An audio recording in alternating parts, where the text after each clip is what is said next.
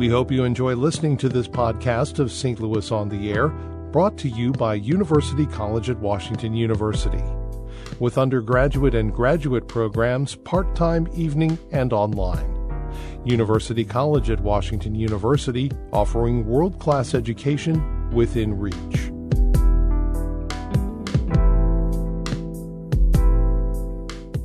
We talked about taking full advantage of the skills of immigrants in our first segment. Now we'll meet members of a family with immigrant roots, putting both skills and compassion to work at home and abroad. It's the family of Dr. Zia Ahmed. He's a cardiologist. He and members of his family have traveled to Bangladesh to help Rohingya refugees from Myanmar living in bleak refugee camps.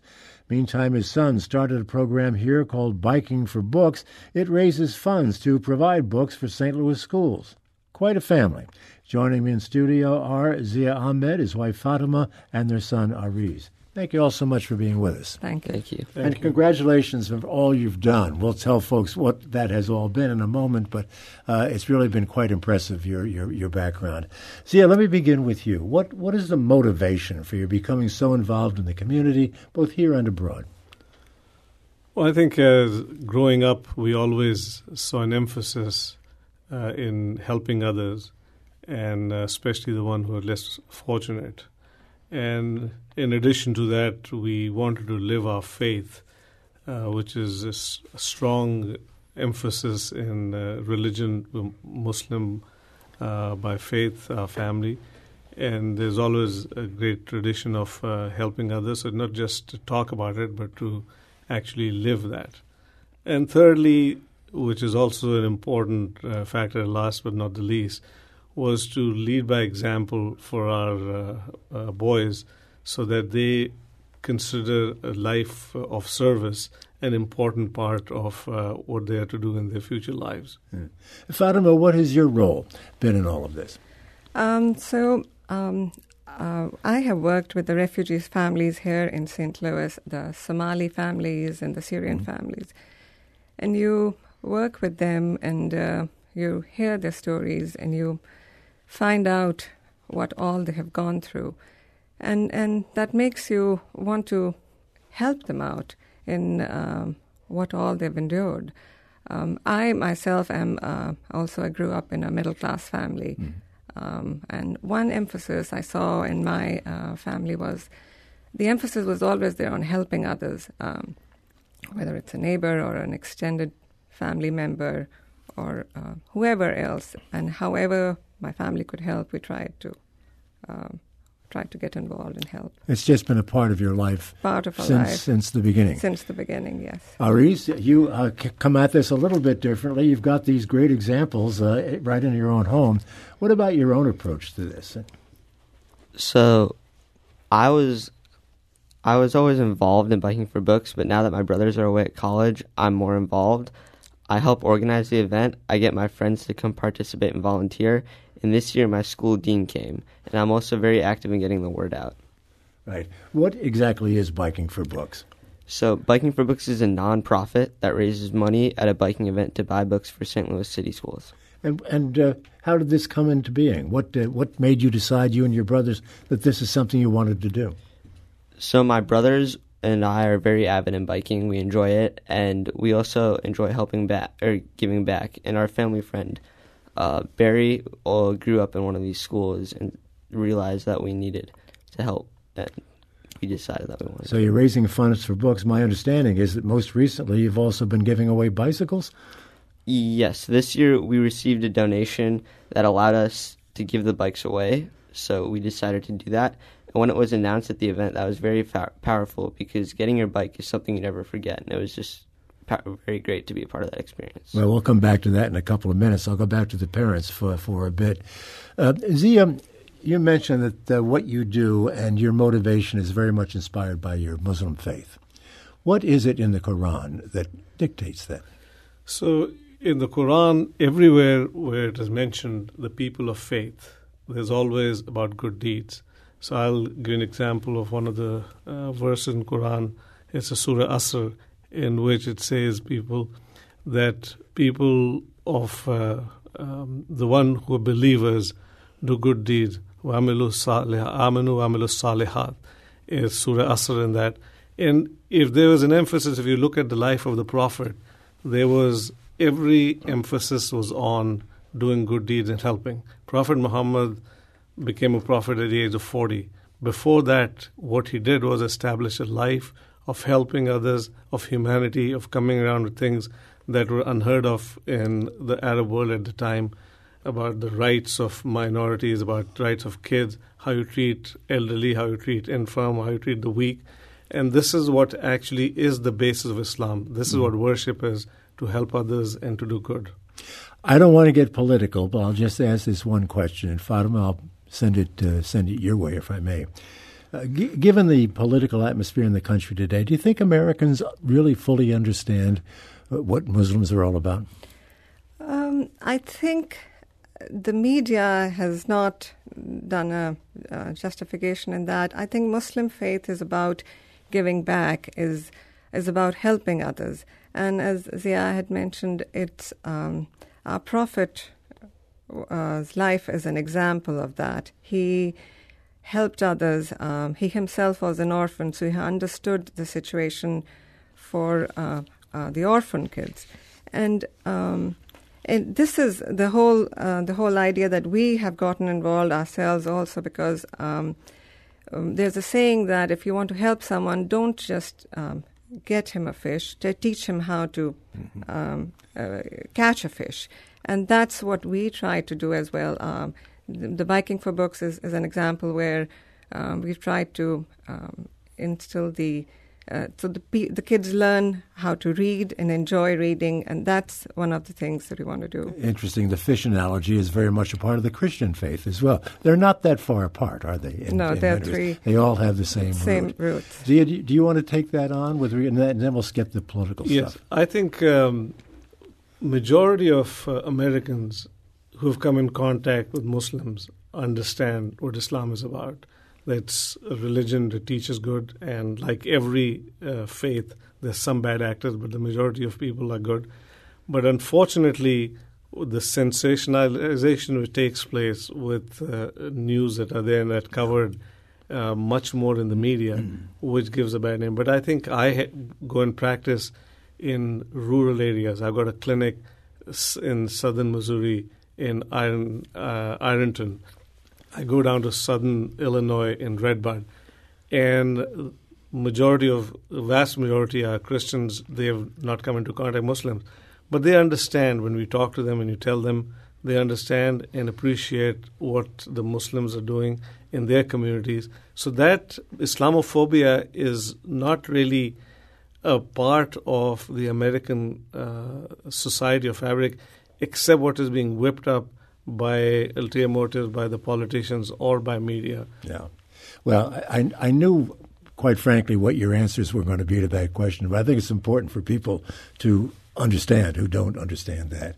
And Ariz, how about you? You were born in this country. What what does uh, all of this mean to you, and how does it affect you?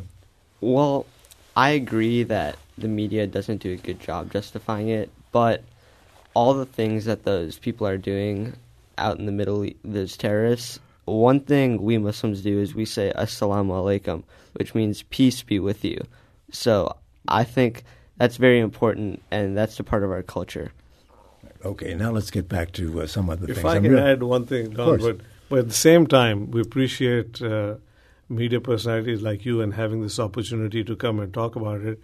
And I think this is also there, and I do not want to overlook that and not mention that. Well, thank you. I'm proud to do it and happy to happy to do it. It's an important thing to have people know. I want to talk a little bit about your work in Bangladesh because uh, here again, I, it doesn't get as much coverage the situation there, the refugee situation, as it should. But uh, Zia, how how did you get into this part of your life to help the people in those refugee camps, which are just awful, from what I understand? So it was actually by happenstance that I I'd read about the conditions and this crisis in uh, in Myanmar, and was aware of that. But it just happened that I picked up a, an article. It was in New York Times back in April last year, which talked about the story of uh, a 20 year old girl who had her two sisters killed uh, raped and killed. Her mother and younger brother were killed in the other room. And before that, her 14 month old son was ripped from her hand. Mm. Before it was thrown in front of her eyes, he was thrown into burning fire. Mm. And, and then this uh, poor girl was raped. She obviously was in a state of uh, trauma and shock when she came to Bangladesh and in the camps. And this reporter had actually put the story out. And that really moved me, and I came and talked to Fatma, and I said that I'd like to go and volunteer there. Even when I speak about it now, it has a profound effect on me. Um, and that is when Fatma, because of her background of the Syrian refugees and the Somalian refugees here, she said that she wanted to go and and help that. Yeah, and um, so when he came back um, from, he had actually gone to a conference. He came back with the newspaper, and he said, "This is very moving, and I, I think I'm going to go there." So I I knew that he is certainly going to go, and, and there are times when you see some things and you can't explain, but this is was this didn't need any persuasion. It just was clear in our minds that we all want to go as well.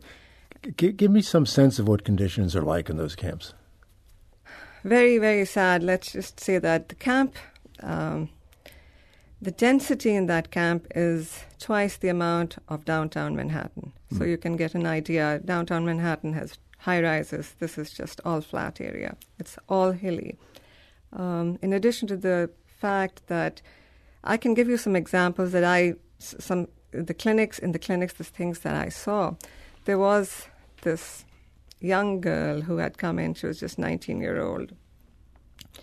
And um, she had a miscarriage, and she had been brought in uh, on a bamboo stick. So the fact that they improvised turned a bamboo stick into a stretcher, and both the ends were being carried by two men and uh, a basket, in a, like a basket, mm-hmm. and Sarah, you know, and saw her, knew immediately what, you know, what there had to be some blood transfusion and all that stuff had to be given, and she had to be transported to a hotel, uh, to a hospital, and the hosp- closest hospital was about forty-five minutes away, all hilly area, and the guys had to walk her. There, carry her, carry back, her back over there, and that was a sad, sad thing. There is a, there was one instance in which the two girls 14 year old and a 6 year old. 14 year old is the breadwinner because the parents have been shot dead, and, and she is taking care of the 6 year old. That's, that's, that's a, such a sad situation. Uh, even describing it, uh, you, I guess we cannot fully picture what uh, what it must be like, even with the, with the uh, pictures that you paint for us with your words. It is it is it is very sad. Even when I talk about it, it yeah. Ariz, what was your impression of this? I mean, you're a young man. I'm, you, you've never been exposed to anything like this before. No. Um, the drinking water there was very scarce, and they didn't even have proper bathrooms. They didn't have. Uh, the lack of sanitation was eye-opening. Most so most of the kids didn't even have shoes. Uh, one thing that really struck me was how they get their food. To collect their food, people must have ration cards, and to get that, they wait in a line. They wait in a line for hours. Now that they have the ration card, they must wait in the line just as long as the last to go collect their food by mm. showing the ration card. What struck me was that I was such a hassle to get food. Here, I can just go to my fridge and get something to eat. Yeah. What What exactly did you do in the camps? I worked in the pharmacy specifically when it came to record keeping and medicine. Mm-hmm. And Zia, what were you doing? Were you doing surgeries, or what precisely was your role? No, it was a primary care. Uh, as a cardiologist, one has to do medicine before, so I do have a primary care background, although that's not what I do day in and day out. But in the clinics, that was it. So we were seeing all kinds of patients. I was seeing kids. There's a, a uh, outbreak of diphtheria uh, at the time in the camps. So mainly that, like this uh, girl that Fatma mentioned about this young um, female who came in with uh, shock and postpartum hemorrhage, which is bleeding after uh, the birth of a child. Mm-hmm. So and dehydration. So we saw all kind of patients. But I think in the terms of the condition, if I may, it's uh, there are about close to under a million people in this huge uh, area, and all are tents which are just made of uh, tarpaulin and bamboo sticks. And it's all hilly, up and down. There are no proper roads, although some uh, ways have been made. There's some bridges that have been made by uh, bamboo sticks and ropes by the Rohingya refugees themselves. The thing that struck me, they had water is there's no water, there's no electricity. They are digging um, uh, these tube wells, and they're being done by the Rohingya refugees themselves. The spirit that they they had, they were not vic- feeling victims. They knew they had a problem, but they were doing one day at a time. And it was amazing how they were dealing with the adversity and the bad conditions that are, they have to deal with. How many people are in these camps? It's well over a million, isn't it? It's it's under a million. By some estimates, it's close to a million. Since the military action started on August 25th of last year, there have been close to 700,000 people that have come between August 25th, 2017, to when we were there in December. There's been a, tr- a little uh, trickle of refugees after that as well. Before that, they used there were about close to 300,000 uh, refugees that were there before in these camps. What kind of uh, equipment did you have to work with? I mean, what were the facilities like for you to do the kinds of things that you and Fatma were doing and, and Ariz? So, the first time I went, or we went as a family, which was in December, it was just plainly um, being able to examine a patient, triage them, and give them the medication that was being given. Uh, that was a, no blood test, nothing could be done. The second time when I went in April, and I went myself with uh, some other physicians that I had taken as volunteers, we were able to spend time. And at that point, we did have an ultrasound machine there. We did have ability to give IVs and patients with dehydration and do some initial lab work. So that has changed, but I think for most of the thing, it is just primary care, basic health care. No other facilities are there. We can't do an X-ray uh, for surgeries and all that. We have to send them to a field hospital. Fatima, go ahead. Um, there's one thing I wanted to say. These are people with so much potential and very little opportunity, uh, absolutely no opportunity.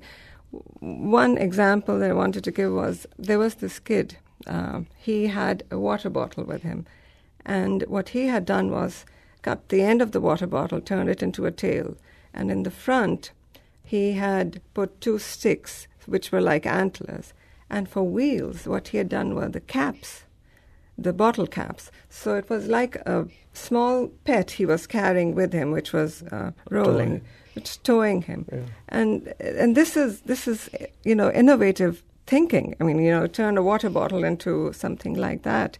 And uh, there was another incident, uh, you know, the ultrasound person. Yeah, there's a, a refugee who actually had trained himself into a sonographer by looking at YouTube videos. And he was doing a pretty decent job there in the second time that I went. Well, they say necessity is the mother of invention, and I guess that's uh, Yes. a, a couple of examples of it, perhaps. Ariz, how about uh, your your association with younger people, people of your own age in these camps? Did you have any real contact with kids? I I did see some little kids. I didn't really have that much contact with them. I was mainly focused in the I was mainly focused in the pharmacy recording.